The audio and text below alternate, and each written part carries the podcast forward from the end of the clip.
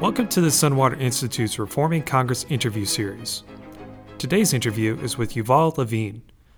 Levin is the Director of Social, Cultural, and Constitutional Studies at the American Enterprise Institute, where he studies the foundations of self government and the future of law, regulation, and constitutionalism. In addition, he is the founding and current editor of National Affairs, senior editor of the New Atlantis, and a contributing editor to National Review. And now to our host, Matthew Shervanek. Yuval, thanks so much for joining us. Thank you for having me. Why don't we start off with your background, where you started off, arc of your career, what you're doing now?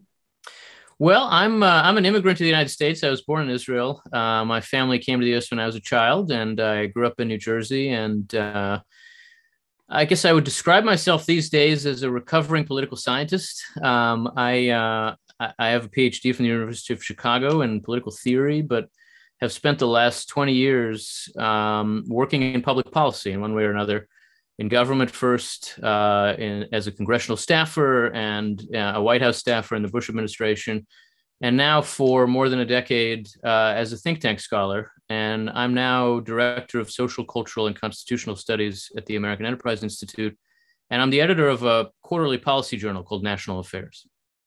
And so, why did you leave the uh, the government and go into think tankery? Was there some motivation for that, and or or, is, or, or do you have an eye to return at some point? Well, you know, my interest has always been, I would say, at the intersection of theory and practice in public policy. Um, that space where the ideas that you might study as an academic looking at political theory intersect with how government actually works and how our politics functions um, I learned an enormous amount on that front in government, and uh, you know found it very valuable and interesting. But after a while, I wanted to turn toward something more like research and writing, and so this has given me a chance to to write books, to write essays and articles, and uh, it, you know it's it's the place where I do the kind of work that I uh, that I think I can bring the most to. So, in terms of the, the broad themes of that academic interest, uh, can and, and, you have several books over the years that maybe capture some of those. But can you explain, just generally speaking, what is it that that that you know that is interesting to you, and uh, you know the broad research programs that you're yeah. You're you know, I'm interested in the ideas that underlie some of our familiar political and policy debates, and I would say one one recurring theme of my work is the source of the divisions between left and right in modern liberal democracy. Um, I, uh, I, wrote a book about the, the roots of some of those in late 18th century debates between Edmund Burke and Thomas Paine. I, wrote a book about the ways they manifest in science and technology debates. Um, and I've written now a couple of books about the ways in which our political culture is broken down. Um, and how both growing partisanship and polarization on, on the one hand, and the kind of fragmentation and increasing alienation in American life has made it hard for our political system to function. I would say I'm interested in political culture and its effect on institutions. Um, and so that just naturally uh, happens at that intersection of theory and practice. And it's where most of my work has been directed. And so, specifically, if we talk on you know, party, I think you're you're known as having some insights into the role of party and what's been happening with party recently. Um, but if we take the concept of party uh, and we look at Congress as an institution, right? Um, you know, the the founders didn't really conceive of parties uh, when they designed the Constitution. Uh, and that, but as you've mentioned, they formed right away, after, or someone has mentioned, I, should yeah. say, someone, you know, they formed right away afterwards. Um, you know, what is your perspective on what the appropriate role for parties are in Congress? Can you talk us through that a little bit, uh, maybe over time historically, and then you know yeah. today, if you think there's anything special about the environment today for for parties? Well, I think broadly speaking, um, our politics divided into not just parties but two parties almost immediately um, after the, the the the ratification of the Constitution. They haven't been quite the same two parties, but more or less. And when we've had more than two, it's only lasted uh, a short time until the system fell back into two. Um, and I think that speaks of a certain kind of fundamental division that exists also in multi-party systems, but is especially expressed in ours. I would say some of the divisions that happen between parties in the European democracies happen within parties in the American system. And our parties are really um, th- their, their sources of political professionalism in a system that is otherwise largely uh, uh, uh, largely the terrain of amateurs. That is, what the parties do um, is select candidates and define issues in ways that then allow our politics to proceed in a democratic fashion. Um, and the parties function best when they're able to play that role, when they define and shape the political arena.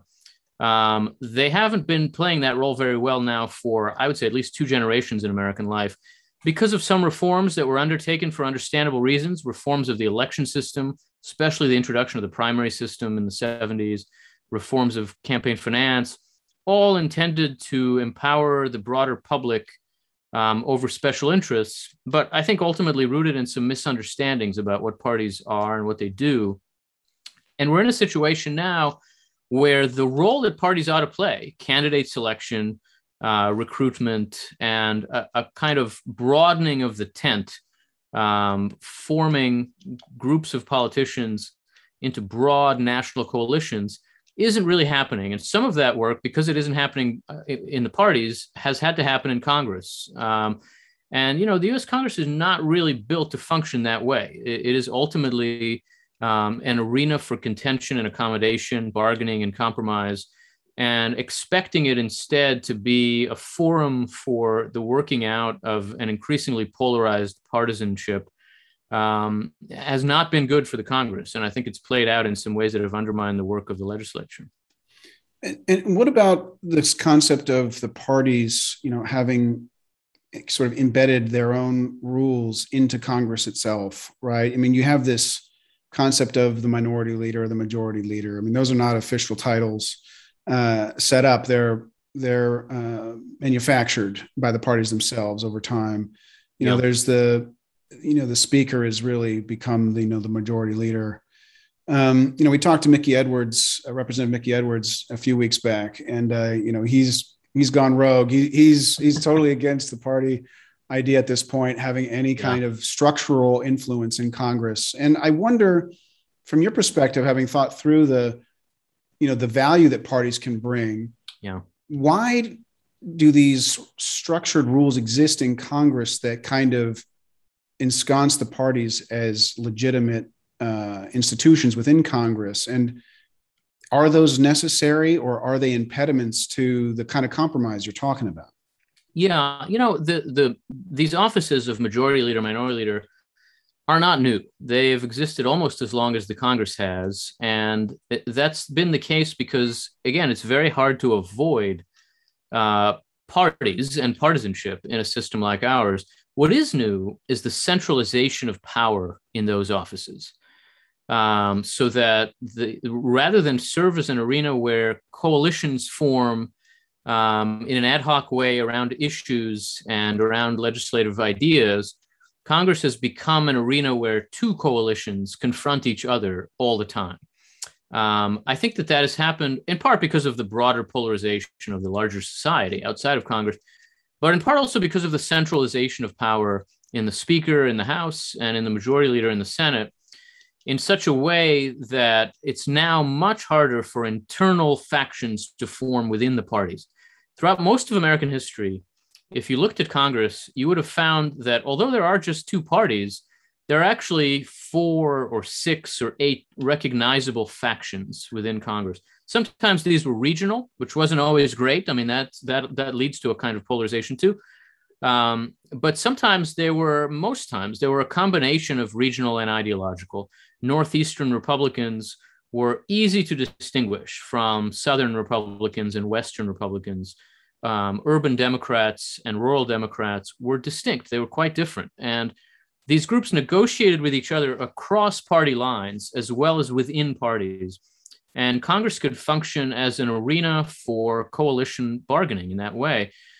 Uh, over the last 25 years, maybe a little more, Congress has centralized power very intensely along partisan lines. And now it is more difficult, not impossible, it still happens, but more difficult for intra party factions to form so that I think that when we think about reforms of the Congress, one one goal to aim at is to enable greater factionalization within the parties so that the two party coalitions are not quite as rigid as they have become. Um, I don't think you get away from parties, and I don't think you get away from majority leaders and from the speaker being essentially a partisan role. That is that is as old as the Congress now. But I think you can get to a point where power is more decentralized, particularly through the committee system, and therefore where strange coalitions can form. The kind of thing that's happening now around an infrastructure bill where some Republicans working with some Democrats are doing something that's pretty disappointing to many other Republicans and other Democrats, is how Congress has generally functioned. And I think it is worth thinking about how that can be recovered because that allows Congress to operate in a way that pushes against the intense polarization of our larger politics rather than playing into it. What about this concept of you know the, the majority or the minority leader um, being able to control the members within their own party through you know promotion chairmanships you know x y and z. I mean that, that's the reason that they vote in line or, or is it not? I guess that's really my question. Um, i think at this point it really isn't. Members don't value committee assignments the way they once did. Um, they're not known by what committee they're on and they, they don't think of them of, of their career advancement that way members are now independent operators to a very extraordinary degree. And ironically, that independence has actually empowered centralized leaders. The absence of a middle level of that is of committee work that matters to the members and matters to the leadership has meant that leaders have more power and members are more independent at the same time and it has also meant that Congress is not functioning very well. So I, I, I, you know, the party leadership has always had a fair amount of power over committee assignments and over uh, uh, uh, who, who, gets what, uh, who gets what kind of power in Congress, and that has always been a way to um, to demand a certain kind of uh, of party fealty and obedience. Obviously, there's a downside to that; it's a problem. But I, I would argue that actually the, the, the, situation we face now looks more like a shortage of that than, than an excess of that. Um, the reason that members stick together is not so much that their leaders have a huge amount of leverage over them because of committee assignments. There is some leverage that leaders exercise in terms of, of fundraising, um, of helping them have the money they need to run. But frankly, members are polarized because the larger society is polarized. And we have to think about how Congress can function in a way that pushes against that, that creates incentives for cross partisan accommodation and coalition building. Um, and, you know, it, it seems to me that some degree of decentralization would help there, but less because party leaders have power within the institution than because there have to be some institutional forces that push against the kind of polarization that our political culture imposes on everybody now and you it sounds like instead of you know weakening the you know the chairman's or the, the speaker's ability to uh, dole out committee assignments a better way would be just to to empower the the committee chairs would be a better way to affect that kind of change. Is that right? I think so. Things like allowing committees to control some floor time for example. Uh, i'll put it this way. A lot of a lot of members especially in the house but to some degree in the senate too couldn't really tell you why they should spend time on committee work it doesn't go anywhere. It, it's it, it doesn't end up being very valuable. Um, you know, it doesn't lead to legislation with their name on it. They need something to show back home, and if they can't show legislation, then they're going to show clips of themselves on their favorite cable news channel complaining about the other side. They got to show something. And the way things now work, committee work just doesn't really get anywhere. Major bills move by party leaders talking to each other in private and writing a bill that members don't see until uh, two days before they have to vote on them. Um, changing that so that some of the incentives that confront members drive them in the direction of doing legislative work with one another, which is what the committee system could do, I think is enormously important. Congress could learn a lot from the state legislators legislatures on this front, um, and a, a, a, fair number of state legislatures now allow committees to control floor time. So a bill that makes it through committee um, has some guarantee that it will be considered by the larger body. Maybe it won't pass, but it'll get time on the floor. Right now, nobody gets time on the floor except the speaker and the majority leader. That's it. They control everything that happens. And so there's no point in devoting yourself to committee work. Their members are not wrong to treat this as unimportant. It actually is unimportant at the moment. Right. So I, I guess that that leads us to another kind of discussion point that that uh, you've talked about in the past, which is, you know, if there were to be some discussion between the majority and the minority, what form would it take, right? Um, and you know, I think there's the there's the notion of bargaining you've brought up, and then you know, there's some other ways that people can get together. But can you take take us through that yeah. idea? How should the minority and the majority be be talking, be engaged with each other in Congress, and it, should it be in committee versus you know the floor, what have you? I think it's a wonderful question. And it's a very important question because oftentimes, I'd put it this way we, we have a lot of agreement over the, the notion that there's something wrong with Congress. I actually think we have less agreement than we think about what's wrong with Congress and what would a Congress that is more functional look like. There are some people who would argue that a more functional Congress looks like a European parliament, where the majority party gets to run things for however long the voters let it run things. And however narrow its majority, it's in charge. And that means that until it gets thrown out of power, it can do what it wants. Another vision of how Congress works, I would say a more Madisonian vision of how Congress works, is that cross partisan agreement is essential for any real action to happen. And Congress is the arena where the two broad parties that define American political life have to deal with each other. They are given no choice but to deal with each other. I am very much in that latter camp. I think Congress is not a European parliament. It should not be narrowly majoritarian. And it should be a place where the two parties have to deal with each other and have to find ways to somehow bargain, accommodate, uh, negotiate so that legislation can move. So that means, for example, that I'm protective of the filibuster in the Senate um, and other kinds of counter majoritarian uh, mechanisms in both houses that force some accommodation. We're in a moment now, for example, where we have the narrowest congressional majority in my lifetime. Um, a, a, party that a majority party that has 50 Senate seats and is in power because of the vice president and has less than 51% of the House. Um, it should be obvious to that party that it has to negotiate with the other party, but it is not obvious. And it's not obvious to either one of them that that's what needs to happen now. I think what the interaction between them should look like is negotiation and bargaining. Now, there has to be some persuasion too, right? They're ultimately trying to improve the country, and it matters that they make a case to each other about what's good for the country, not just about what I want and what you want. But we also have to accept the fact that these are sophisticated adults who have spent their lives in politics. They're not just going to be persuaded to change their mind about big issues on the floor of the Senate. That's not going to happen.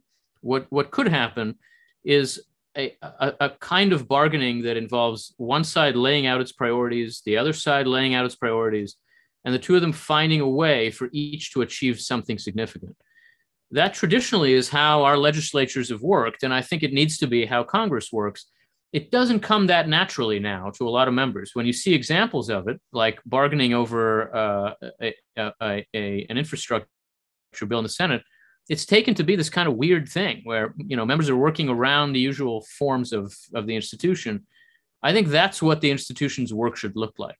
Um, coalitions forming around issues and bargaining with each other to arrive at legislation. So when you use the word bargaining um, what in reality are we talking about? Are we talking about you know i'll give you a bridge if you give me a uh, you know uh, an airport or is it you know, or is it you vote for my bill and I'll vote for your bill? What when you say bargaining, what what are the actual things we're talking about?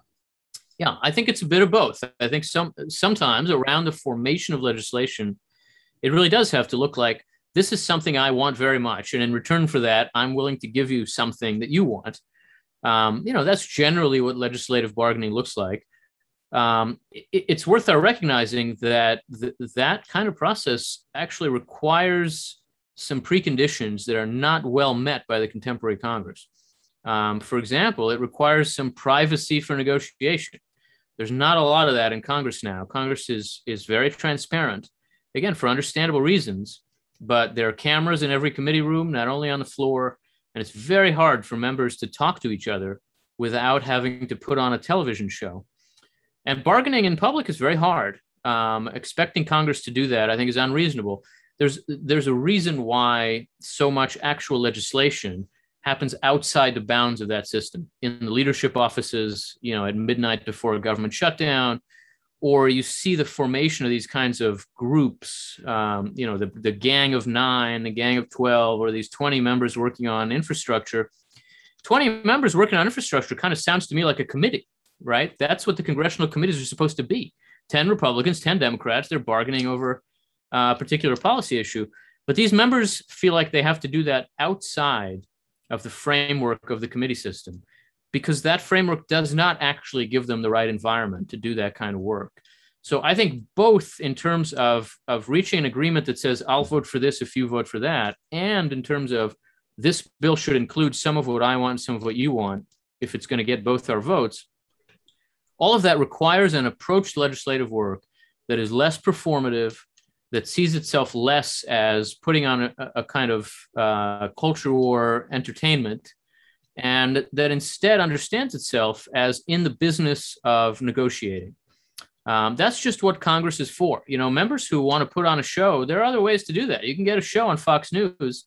Uh, that that's fine, but the actual work of Congress needs to look much more like old-fashioned legislative bargaining, because there isn't actually anywhere else in our political system for the not only the parties but the kind of factions and interests and uh, and coalitions within the parties to talk to each other and work things out. It can't happen in the courts. That's not what they're for.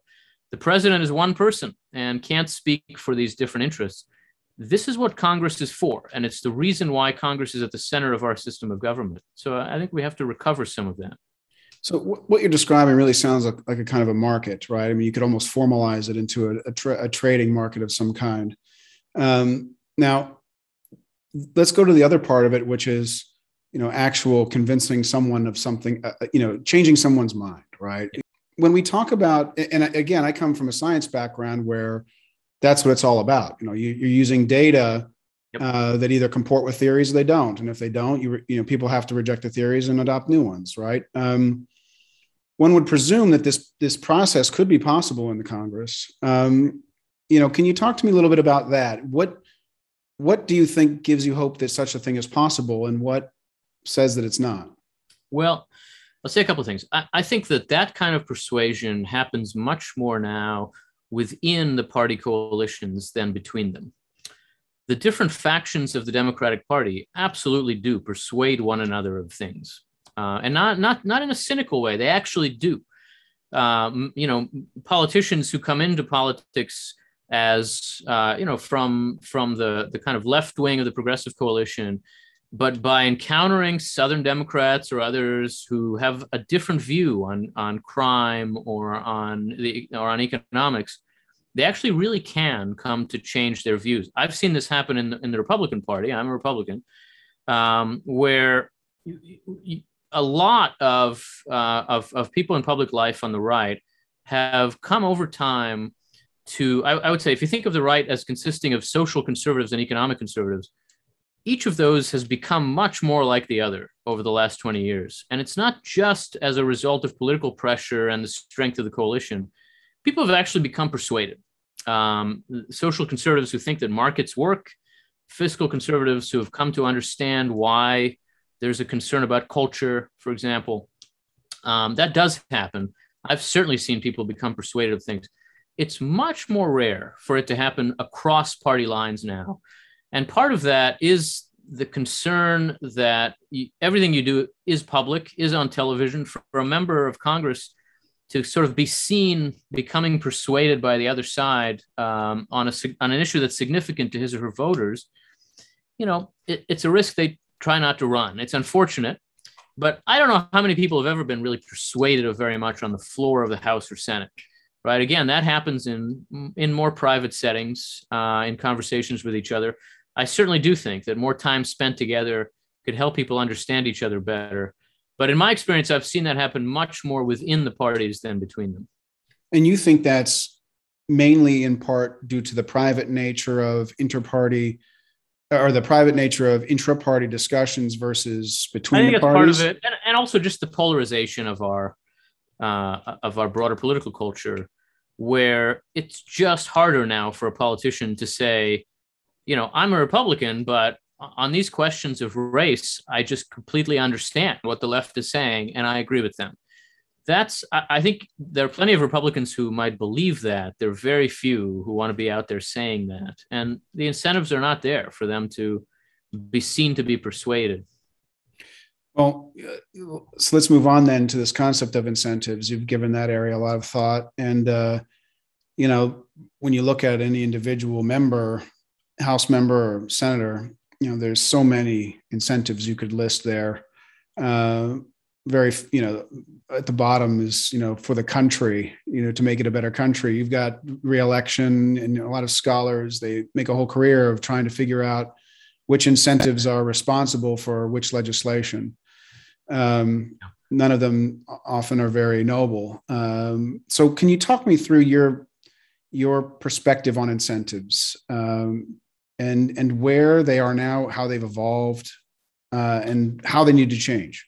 Yeah, I I tend to I tend to put the the the most cynical kinds of economic and even electoral incentives a little lower down in the rank of what moves members of Congress.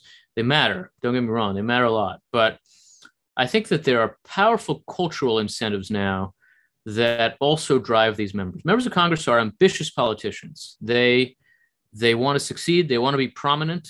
Um, they want to rise. They want fame. They want influence. And the question is, how do you get these things? Some of that is just about being elected and reelected, and that's hugely important. Electoral incentives surely are extremely powerful. There are also now um, in our political culture a set of incentives that drive people to treat the Congress as a performative arena, as a platform where you can show your voters that you're bringing the fight to the other side.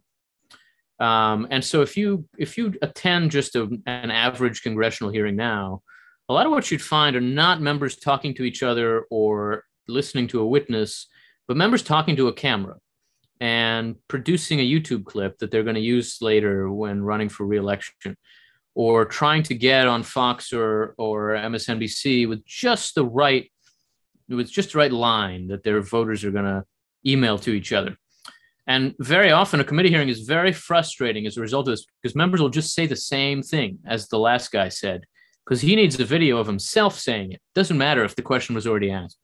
I think those kind of performative incentives should not be underestimated. They are now enormously important to how members understand their upward path.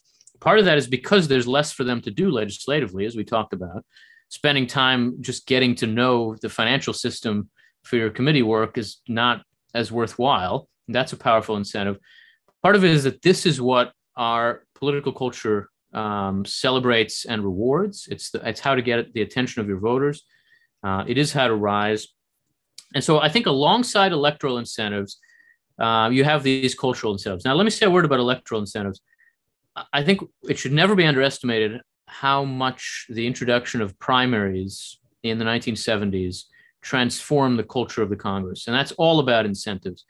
We've created a situation by now where the, the, the most significant concern that most members have in both parties is about a primary challenge. It's especially true in the House, but it's also true in the Senate. They have pretty safe seats they're you know if you're the republican and you're running in missouri you're probably going to win. Not necessarily but probably. And, and surely if you're running in mississippi or if you're the democrat in oregon you're going to you're if you win that nomination you're going to win the seat. But winning that nomination is where the real fight is had. And that means that the incentive you have is not to build a broad coalition to build a big tent it's it's to appeal to the most narrowly focused voters who are most likely to show up on primary day. And that to me is an argument for thinking about electoral reform because the incentives that confront members of Congress should be incentives for broadening the tent, for reaching across party lines. The parties have that incentive. If you're the Republican Party and you've got to elect people both in Mississippi and in Delaware, you're going to want to build a broad tent. The Democratic Party is just the same way. But the individual member doesn't have that incentive. And I think we need to look for ways to better align the party and the individual incentive in such a way that there's a reason for members to try to reach persuadable voters and reach out to people who are not already intensely on their side So I would look at those two kind of incentives, electoral and fundamentally cultural, and thinking about why Congress works the way it does. Sort of back to the discussion I had with um, you know Representative Mickey Edwards. Uh, you know, he, he's a fan of abolishing these uh, these structural um, mechanisms that parties have put in various states and say, you know, that restrict who can run. And if they've lost the primary, they can't run in the in the general election. Is that something you would support, yeah. or do you have another mechanism in mind to to mitigate the problems you're? you're yeah, I, I, think it's hard to get from here to there, but I I do think that um, moving in the direction of eh, for congressional elections of more open primaries followed by ranked choice voting um, could really be a way to to get the incentives closer to right when it comes to members of Congress. So if um, you know the top five vote getters, regardless of party in the primary, are on the election day ballot, and the, the winner is chosen by ranked choice voting, everybody has an incentive to try to be the second choice of as many people as possible. And in a way, that's what we should want of our politicians. Certainly, they have their views and they have their voters, but they should want to also appeal to people who are not intensely with them on everything, but who will say, well, she's a good person and she's someone I trust. Um, having that kind of incentive prevents you from going all the way to the edges of your party coalition and keeps you focused on the broader interest of the district, the state, ultimately the country. Um, and so I do think we it's worth experimenting with electoral reform in that way that gets us beyond uh, the strict party primary for House and Senate seats. I just think that is an experiment that has failed utterly, and um, you know it's not easy to get beyond it. It's not easy to make the case against it, but I think it's important to try. So if we go back to the the notion of incentives in Congress itself, I mean, obviously they have their direct constituencies if they've got you know their own Twitter feeds and their own uh, social media accounts, but also a lot of what shapes their incentives is what the media reports on. Um, so can you talk a little bit about the media and what incentives it's creating um, and what what pathologies it's creating in Congress because of that incentive structure? Yeah, I think it's important to see that the, the the driving force when it comes to political journalism has been the fragmentation of the mainstream media over the, the past generation or so, so that rather than being filtered through um, a small number of mainstream institutions, um, news political news now gets filtered through a much larger number of more explicitly partisan um, media organs, and that means that members have an incentive to speak to the, the, their most intensely polarized voters through the medium of, uh, of, of, of journalistic forums that reward and value polarized political speech. Um, essentially, members have to constantly convey the view that the other party is the country's biggest problem. That's what everybody wants to hear. That's what everybody wants to see you doing and you have to be seen to be fighting and making the other party driving the other party crazy. Um, that's not entirely new don't get me wrong. There's always been that kind of uh, there's always been an element of polarization and appealing to voters but the nature of political media now means that there is a, a kind of um, there's a kind of cycle of intensification of that sort of political polarization and there's much less reward for being the guy who works out the compromise infrastructure bill. Um, you you have to have a lot of confidence in your in your seat in your coalition back home. You got to be six years away from an election or the Republican in Utah, where you're never going to lose in a million years, um, to be able to do that. And uh, without question, the media environment has a lot to do with that. And so, how can that change, uh, or can it? You know, is it is it something where you know it's just a temporary thing, and eventually a lot of these platforms will reconsolidate, and you'll have a, you know, 20 years from now we'll have the, you know, four media outlets again. Yeah. Do you think this is just a temporary situation for media, or is this something that we have to address in some other fundamental way to counter? Yeah, I, I, think there is something to that argument. You can look at, at a kind of cycle of this sort, where if you look at the political media environment, say in the early American Republic at the end of the 18th century, beginning of the 19th century, it looked a lot like this um, very low barriers to entry, resulting in a massive number of extremely partisan political organs. Um, you know, the Arkansas Democrat Gazette is called that because it was literally created by the Democratic Party um, as a way to convey whatever news they wanted to reach their voters. Um, you know, the Illinois Republican. So I, I, I think we've seen that, and economic pressures basically drove consolidation. Now it's not obvious how that's going to happen now, but I do think that there's a basic problem in the contemporary political media environment, which is that there are essentially no viable business models. Very few people are making money. I don't think that's sustainable. I mean, it's hard to imagine how you sustain it without it other either becoming basically a philanthropic endeavor where people are where donors are supporting journalistic work or some different business model forms around some other some other way of using advertising or subscription or something else that allows this to to survive to flourish. That's how markets work. I i tend to think that where we're going to land isn't going to be where we are because there has to be a functional business model, but I don't know what it is. And so I wouldn't say that I'm confident that it'll be consolidated rather than fragmented. I do think that this is a phase, that this is leading somewhere. Uh, and I, for one, uh, don't have a clear picture of where that is. So, to the extent that media drives political incentives, which is an enormous extent, the evolution of political media is going to be enormously important to the future of our politics. So, if we go back to the notion of incentives, then for um, the institution. I mean, one of the things that you've talked about is, you know, this this idea of uh, looking at Congress as a platform for self promotion, and which is essentially putting yourself above the Congress, right? You know, the idea of yourself is superior, or the idea of your party is uh, is superior to this notion of the institution of Congress. You're putting yourself above the Congress.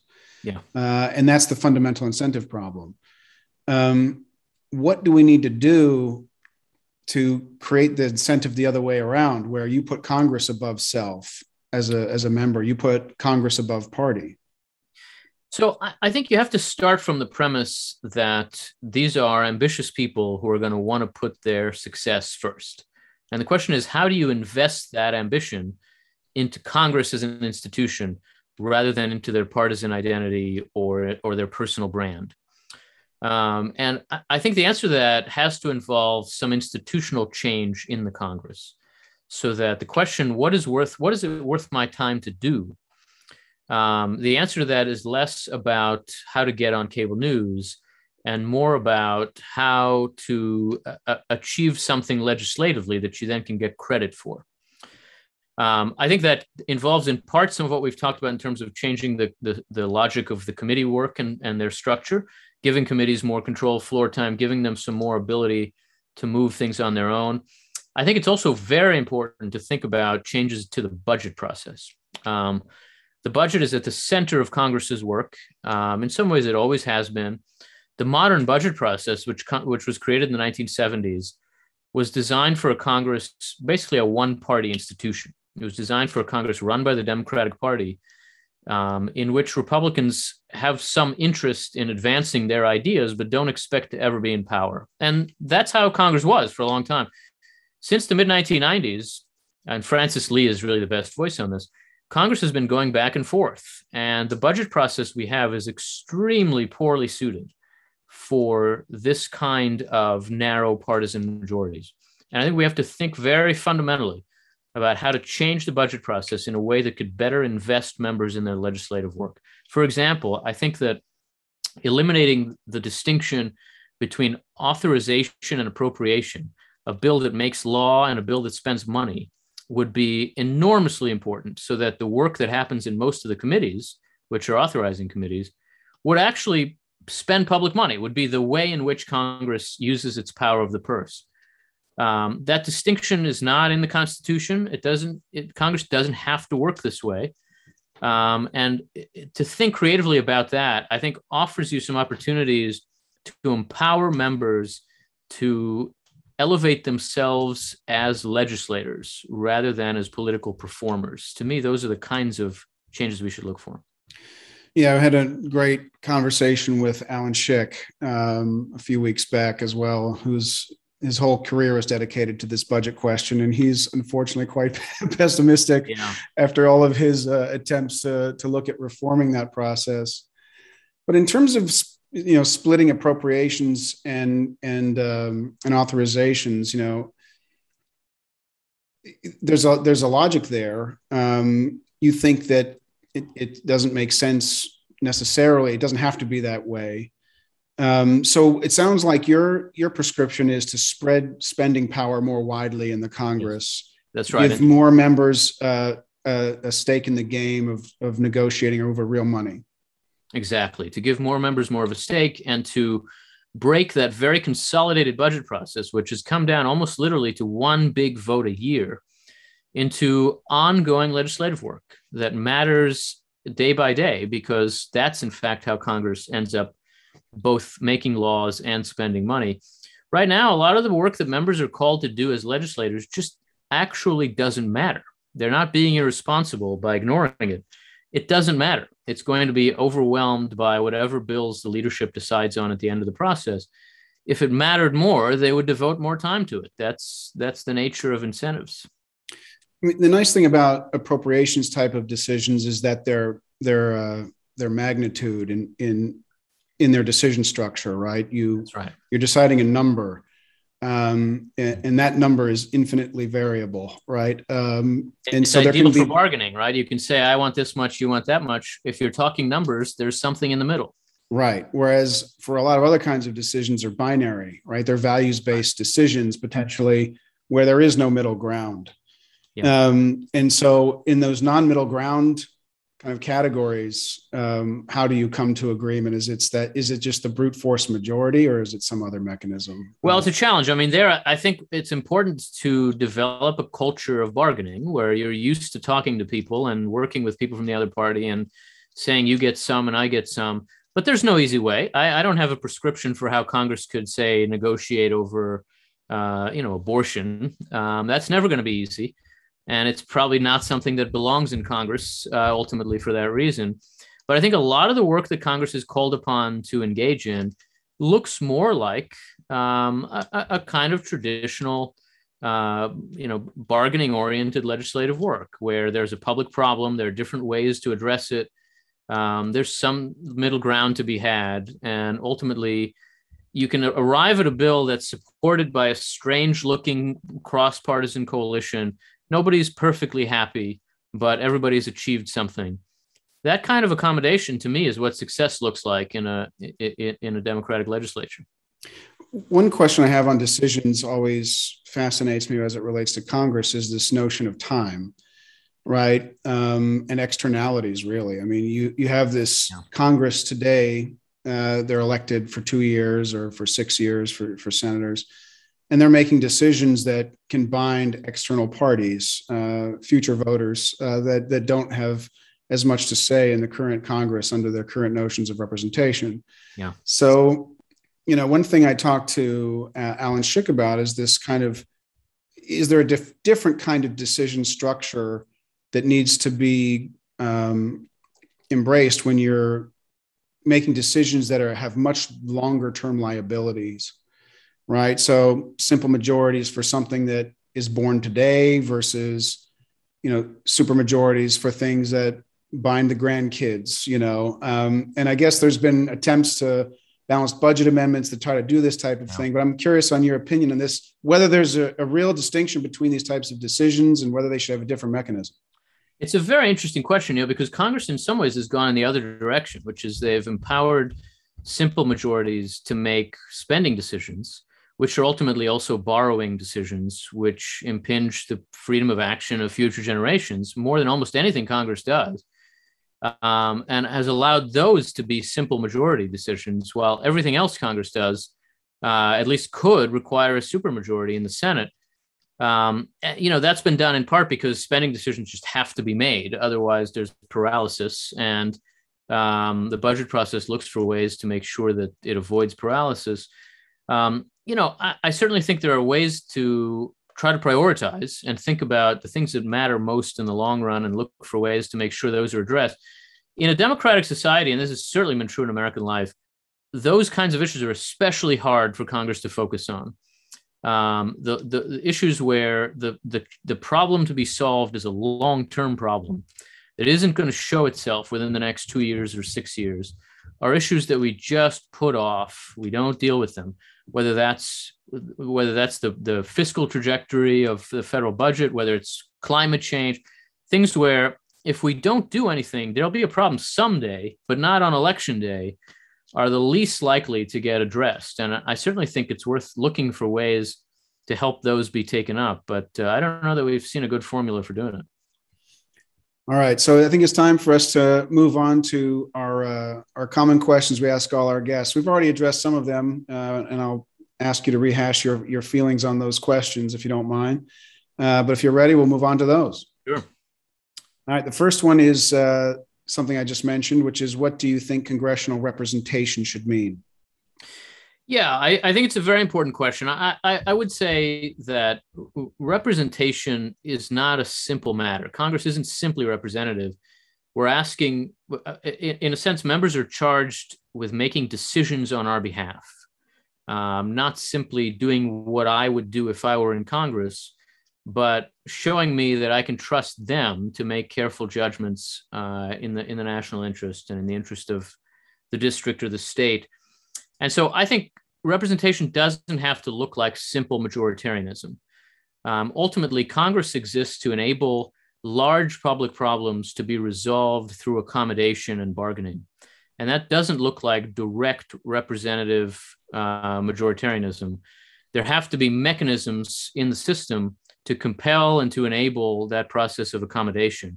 And I think our, our Congress sees that. It's designed with that in mind. It isn't doing an ideal job of it now, but I think there's a reason for the counter majoritarian forces in the design of the institution. And I'd like to see those reinforced.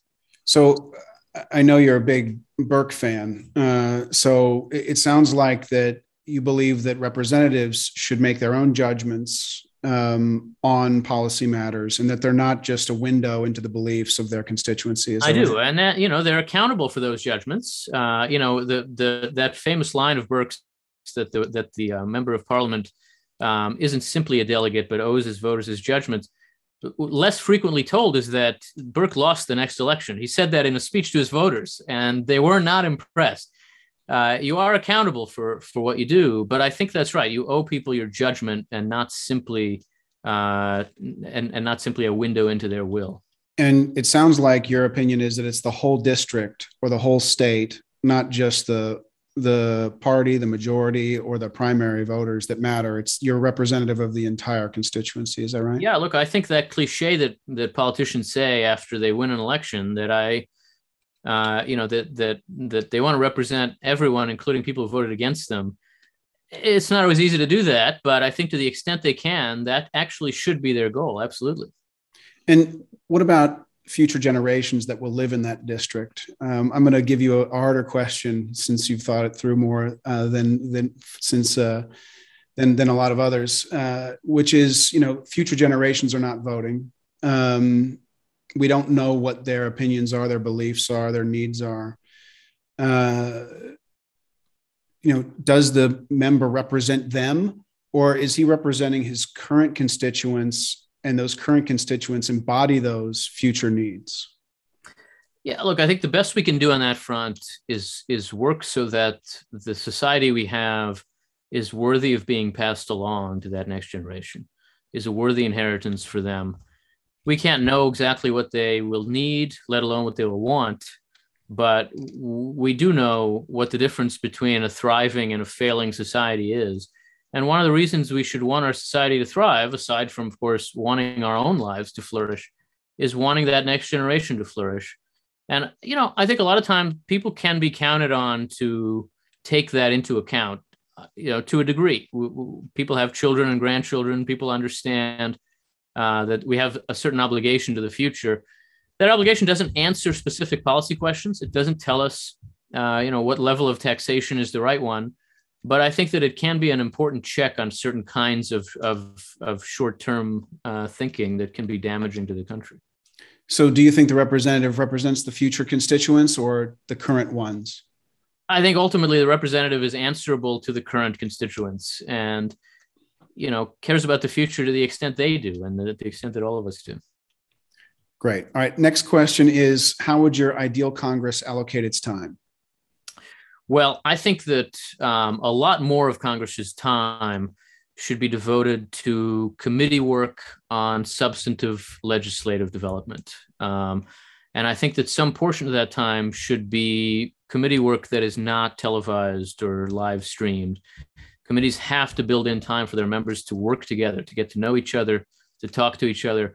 They should learn from the intelligence committees how valuable it can be to have some non-performative time in Congress. And if I could change the schedule, uh, first of all, I think members should be around longer. Um, they should try to have long stretches where they are in Washington, followed by long stretches where they are back home, and that a fair amount of that should be spent in in committee working on bills.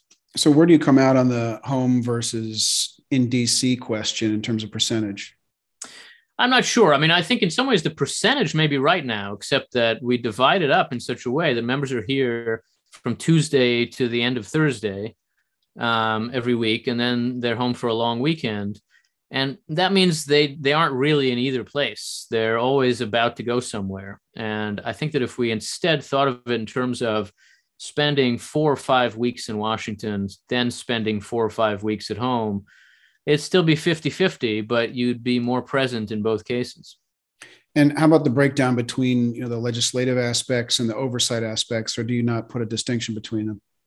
I, I think they're connected, but I would say that there there ought to be more time spent on more traditional legislative work, um, and that you know, especially if we do somehow break down the barrier between authorizing and legislating, members would have an opportunity to specialize more in substantive policy areas and then could also be more effective at oversight in those areas. But Congress's fundamental work is legislation, and I think that should be that should come before oversight. Got it. So the next one is something we discussed at length already, but um, give you a chance to kind of you know summarize your thinking. How should debate, deliberation, or dialogue occur or be structured in Congress? Yeah, well, as we've said, I mean, I, I think the model of bargaining should be at the center of it. That the goal is to resolve differences by negotiation. Um, and so not simply to uh, to talk over the other party and to overpower the other party, but ultimately to see that a conclusion will be arrived at by some uh, by some by some form of compromise. It's obvious in theory, but it's plainly not obvious in practice to a lot of members, and I think that's the way to think about it. All right. Next one is what fundamental institutional improvement should Congress make within 50 years? Yeah. Um, I think one thing that's important is to begin to grow the House of Representatives again um, in, in, in relation to the size of the population.